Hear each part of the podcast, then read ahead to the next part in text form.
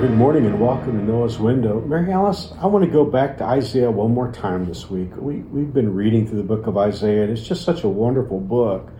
But we're in chapter 53 right now, which is the chapter that just really depicts Jesus. In fact, in many Jewish synagogues, they will not read Isaiah Mm-hmm. 53. Skip over it. You know, I have rabbi friends who say, well, it's confusing. Well, no, it's not confusing. It's clarifying because clearly it's about Jesus. And, you know, we know that the Ethiopian eunuch in the book of Acts, when he had gone to Jerusalem, he got a Bible, but he didn't know how to get to heaven.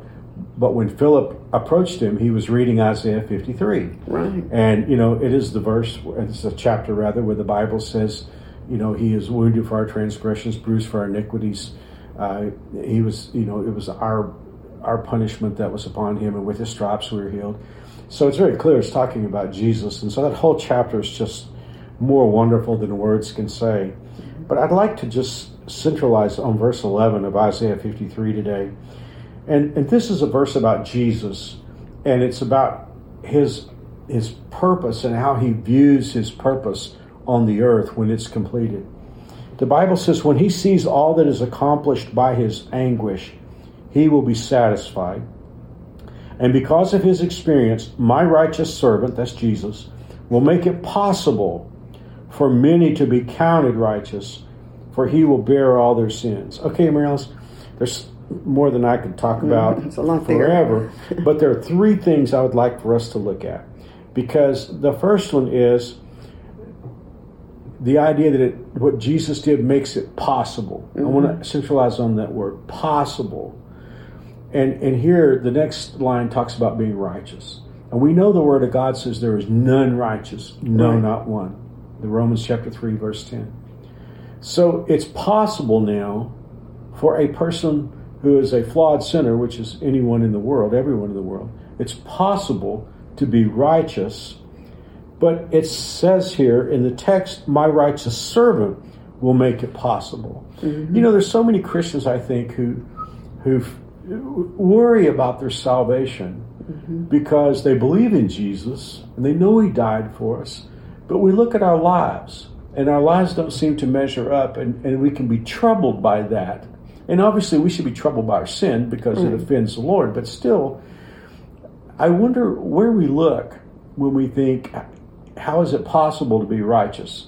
If I'm looking at me, I'm going to be I'm going to be concerned. If I'm looking to Jesus, then I understand how I can be made righteous, right? Mm-hmm. Right. And and he's our champion and it's because of him we get counted as righteous. Okay, that's the second thing here, because it says we're counted righteous. It doesn't say we are righteous as far as our own behavior, but we are counted righteous. Because we made a trade. Yeah, Right? yeah. You know, I, there's a, a, a line of a song that we sing at New Spring. It, it's it says, "I am who you say I am," Mm-hmm. and that's that's what makes us righteous. We're not righteous because of our behavior. We're, we're righteous because we've been declared to be righteous. We've been made right. Right. And then, of course, there's the big because or for. Mm-hmm. And, and I'll just read this. And because of his experience, my righteous servant will make it possible for many to be counted righteous because he will bear all their sins. I love the word all. All. Not just some, but Yeah. all. Yeah. You know, there's a belief in some religions that there are some sins that are forgivable and there's some sins that are not forgivable. And yet the Bible tells us that he bore all our sins on the cross. Mm-hmm. And there's no one listening to us today whose heart is open to God, who has to worry that there's a sin in their past that God can't forgive. That's true. There is no there is nothing that's unforgivable. Yeah. It goes back to that word possible. That's right. It's possible because he, Jesus made it possible. but it's not us. It's because No. of him what he did for us. You know, when you read a verse like this, you so understand why the book of Ephesians, chapter 2, verse 8 tells us it's not by works. Mm-hmm. You know, there's nothing that we can do to make ourselves righteous, nothing less than Jesus Christ and his sacrifice on the cross. You know, Mary Alice, the Bible says that when Jesus sees what he's accomplished, he'll be satisfied. That's a mm. beautiful expression. That is a beautiful expression. Um, I know every time I every time I see the crucifixion depicted, it so breaks my heart. It's just almost more than I can stand that he did that for me. Um, but that he when he, he evaluated that anguish that he suffered. Yeah. and he was satisfied. satisfied. You know, uh, we probably know what it's like for someone to do something for us, but because of the cost, they just kind of feel like, well, you know, I did it. And you can tell they have kind of a negative feeling or mm-hmm. they feel put out because they had to do it. Well, if anyone had a reason or right to do that, it was Jesus Christ because of the awful things that he suffered. But isn't it beautiful that when he saved us mm-hmm. by his blood on the cross, that he would look at he would look at us and be satisfied. And the other scripture that talks about the joy, yeah. the joy of seeing us saved, uh, was on his mind when he was suffering on the cross.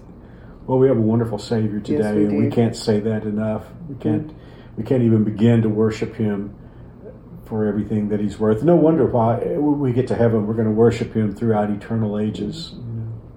His love is is amazing. It sure is. Well, Mary let's pray for us, please. Yes, let's pray.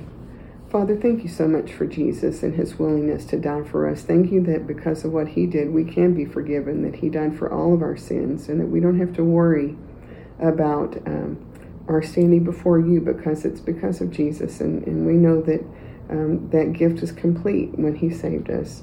I just pray that you'd uh, bring that confidence to our heart, to, that comfort to us every day as we remember uh, the source of our righteousness is in Jesus. And I just pray that you would help us to grow in our faith, that we would be more pleasing in your sight, not for our salvation, but because we love you so much, because you've done so much for us.